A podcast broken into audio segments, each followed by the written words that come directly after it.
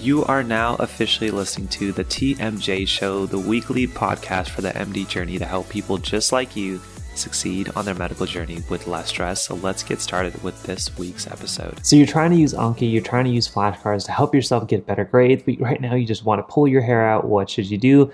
Talk about it in this video. Let's get to it. All right, guys, welcome to the MD Journey, a channel completely dedicated to helping you succeed on your medical journey with less stress. My name is Lux. I'm an internal medicine physician and resident in training. In this channel, we talk about everything medical journey related, including studying, productivity. And today we are going to be talking about how to make Anki work for you and make sure you don't fall for those common pitfalls that most med students do. Let's get into it. But before I forget, consider hitting that subscribe button and checking out other videos on the channel after you're done with this one, putting out two videos just like this on a weekly basis. And make sure if you do enjoy the video that you hit that like button down below. Now, I made a few videos on Anki, one specifically showing you the technique that I used in medical school, as well as one that kind of shows you how to use it faster. But in this video, I want to give you a little bit of an overview, as well as answer some questions that you guys keep asking me in the comment section. Now, first things first, I want to talk about two tips that I've given in previous videos to help you explain how to use Anki more effectively. Now, the biggest question and kind of comment that I get is about somebody who has loads of flashcards left to review and it's becoming overwhelming.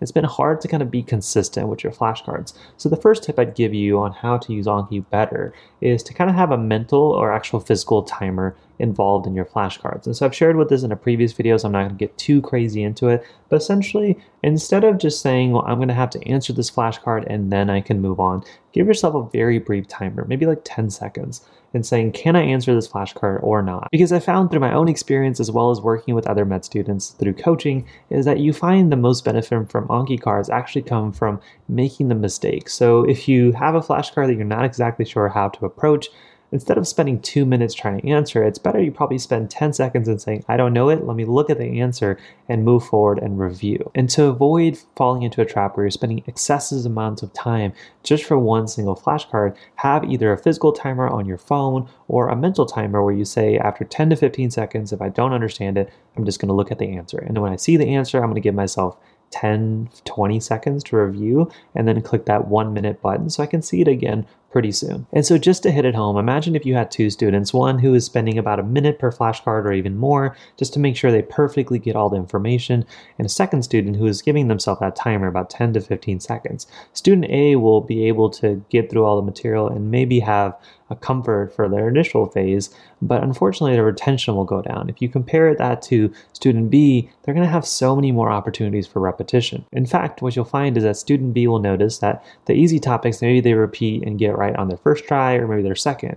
And that way, they can spend the remaining amounts of time dedicated specifically to things that they're weaker on. So student B not only will have more repetition, they'll also have better ideally retention, and finally in a bonus, they'll have more time dedicated to their weaker topics compared to student A who's spending about the same amount of time regardless if the flashcard is hard or easy. Now moving on from timing, tip number two on how to use Anki cards a little bit more effectively is to try using screenshot tools to be able to kind of expedite your creation phase. Now I've made videos in the past, I'll link them down below, but basically, you know, it takes us so much time to actually create the flashcards. You want to expedite that process as best as possible. So if you're using a PowerPoint slide or if you're using a syllabus or if you're using an online resource to create your Anki cards, maybe see if you can actually use a snipping tool or a screenshot tool on your laptop to just be able to replace the typing of the questions or the actual answer of the slide. If there's a PowerPoint slide in your lecture that basically explains what you would have typed anyways, might as well just go ahead and screenshot that and use that as kind of your flashcard. It's a great way to say, do I know everything on the slide or do I not? And if you're interested in a more step-by-step approach on how I use Anki, then I'll also link down below access to the MedVault. And one of the many different things that we have in this free library for you on the MD Journey website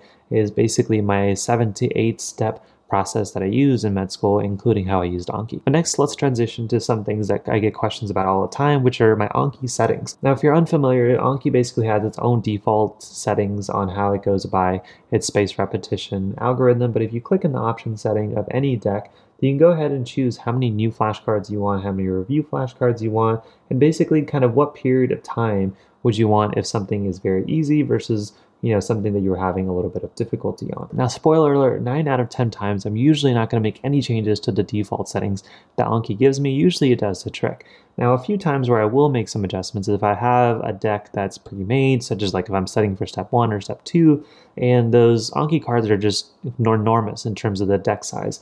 And so I want to make sure that I'm able to get enough of the new material as well as review as possible. So then I will go ahead and kind of change the numbers. You know, 20 flashcards every day, new material for a thousand plus flashcard deck isn't really realistic. And so I may change that to 50 um, or more depending on your capabilities. Or if it's a really small deck, but they all have a lot of pieces of information, then maybe I'll change that number to 10. So it's up to you on your preference level but I usually just kind of stick by the defaults on majority of the things for Anki. Now, if you are using my step-by-step method on how I used Anki, one of the things I do use is kind of a cramming method through Anki to review old flashcards. Now, I want to make sure that I'm when reviewing an old lecture, I'm not just kind of getting the weak points, but I'm also getting some things that used to be my strength, and I want to make sure they stay my strength. So I actually go to the custom study option, and if you click down here, study by card state, you can actually say all cards in a random order. And basically, it'll show you every single card um, that needs to be in that deck. And that way you can make sure that when you're reviewing, all the flashcards, both the easy ones and the hard ones, will show up at once. And so if you're somebody who is ending up with a really large review deck of old cards that you need to review, Usually when I'm reviewing uh, an old lecture for an upcoming quiz, I'll use this cramming function. That way when I say I'm studying chapter 1, I'll review all those lectures from chapter 1, not just the ones that Anki will recommend on that specific day. Now one of the features I do enjoy using is the stats function above. Now if you're going through a very large deck or if you're preparing for an upcoming exam, sometimes it's important to kind of understand how many flashcards you still haven't gone through. And so I like to go down below. And so for the step two deck that I have downloaded, I actually have 2,000 cards that I still have left to go through if I was studying for step two. Um, and so this is a great way of being able to understand, do I need to increase how many new cards I'm shown in a daily basis, or do I just need to do more flashcards on a daily basis? Um, but the stats function really helps. Now, as we're kind of diving into the settings, one of the related questions that I do get is, should you download the apps on your devices? Now, for Android right now, Anki is actually free, so the answer for that is definitely. But for Apple devices like your iPhones or your iPads, there actually is a fee. And I think the last time I had to pay for it was about 20 to 30 bucks, but it's a one time fee. And the question is, should you have to pay that or should you? Uh, is it beneficial? I honestly recommend that if you do have an iPhone or an iPad, to go ahead and just spend that one time um, charge to make sure that if you ever do have your iPad or your iPhone near you and you're going to do those flashcards, you can do it without having to wait to get to your computer or your Android device. Or you can just go ahead and get an Android device, but I know you Apple lovers won't like that. But with all jokes aside, I did elect to go ahead and buy the app on my iPad and I would use that app for my rotations as well as in between classes. And so to wrap up this video, I want to share a few other techniques you can use to really make Anki more effective, as well as increase your retention when using the flashcards themselves. So the first thing that I would recommend doing is to work in focus intervals. Often we'll say I need to do 200 flashcards a day, which individually may not seem like a lot, but if you do miss a day, then doing 400 flashcards the next day is kind of a little overwhelming. And 600 cards following day, if you were to miss two days in a row can basically just done deal. You're not going to do it. So the best way to actually process getting through as many cards as you've assigned yourself is to try to break it into mini focus sessions. So maybe you find that you could do 25 flashcards before kind of starting your day or having breakfast or going to class. Doing those 25 flashcards may only take you about 10 minutes to do, but you're already about a fourth of the way done if you were assigned yourself 100 flashcards in a day. So if you have these mini focus sessions throughout the day where you're able to do it during some downtime before a meal, after a meal, or before some transition in your med school schedule, you'll be able to get through a lot of flashcards without feeling like it's overbearing or that you're doing tons of flashcards on a daily basis. They'll each seem like a very manageable task, and it's much likely for you to do those individual small mini tasks instead of that big task in one sitting. And so while focus intervals can help you take a lot of flashcards and make them more manageable, one of the questions I do get is how to go about your review. Now, we talked about the cramming function to be able to see all the flashcards in one place, but one of the things that many students have issues with is just a flashcard starting to gather up and not really knowing how to approach them. Do you use the flashcards that Anki recommends, or do you just go through the lectures? Now, personally, I like to have all my lectures assigned to a specific day of the week on when I review them. So, for example,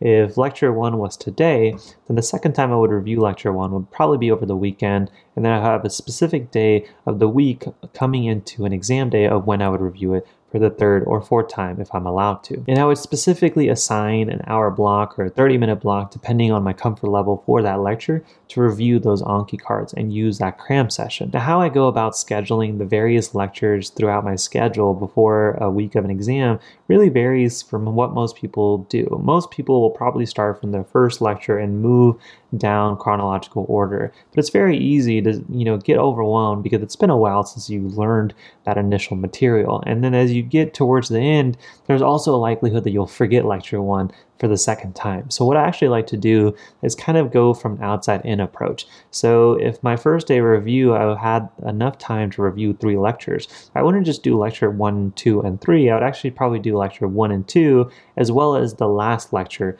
of that block. So if there was 20 lectures for an exam, I would do lecture one, two, and 20. And day two, I would do lecture three, 4, and 19. This way, I'm getting a little bit of old material and new material. That way, my confidence is kind of there and not beaten up by old material that I may have forgotten. But I'm also making sure that each topic is being covered with a little bit of variety, the same way that it would show up on exam day. So if you're struggling to figure out how to review your flashcards for Anki for an exam, I encourage you to maybe get away from using the flashcards Anki gives you instead try to basically assign specific times of the week coming into an exam for a specific lecture, trying to use that custom option to see all of your flashcards in one time, and maybe also using that outside in approach to make sure you're seeing each lecture in a very authentic way. But those guys are the tips for this video on how to use Anki better to make sure that they're more effective. But I know you guys probably still have questions about Anki, so make sure you drop them in the comments section. And while you're down there, go ahead and also consider checking out some of the free resources, including the MedVault, which is a full free library of resources for your medical journey,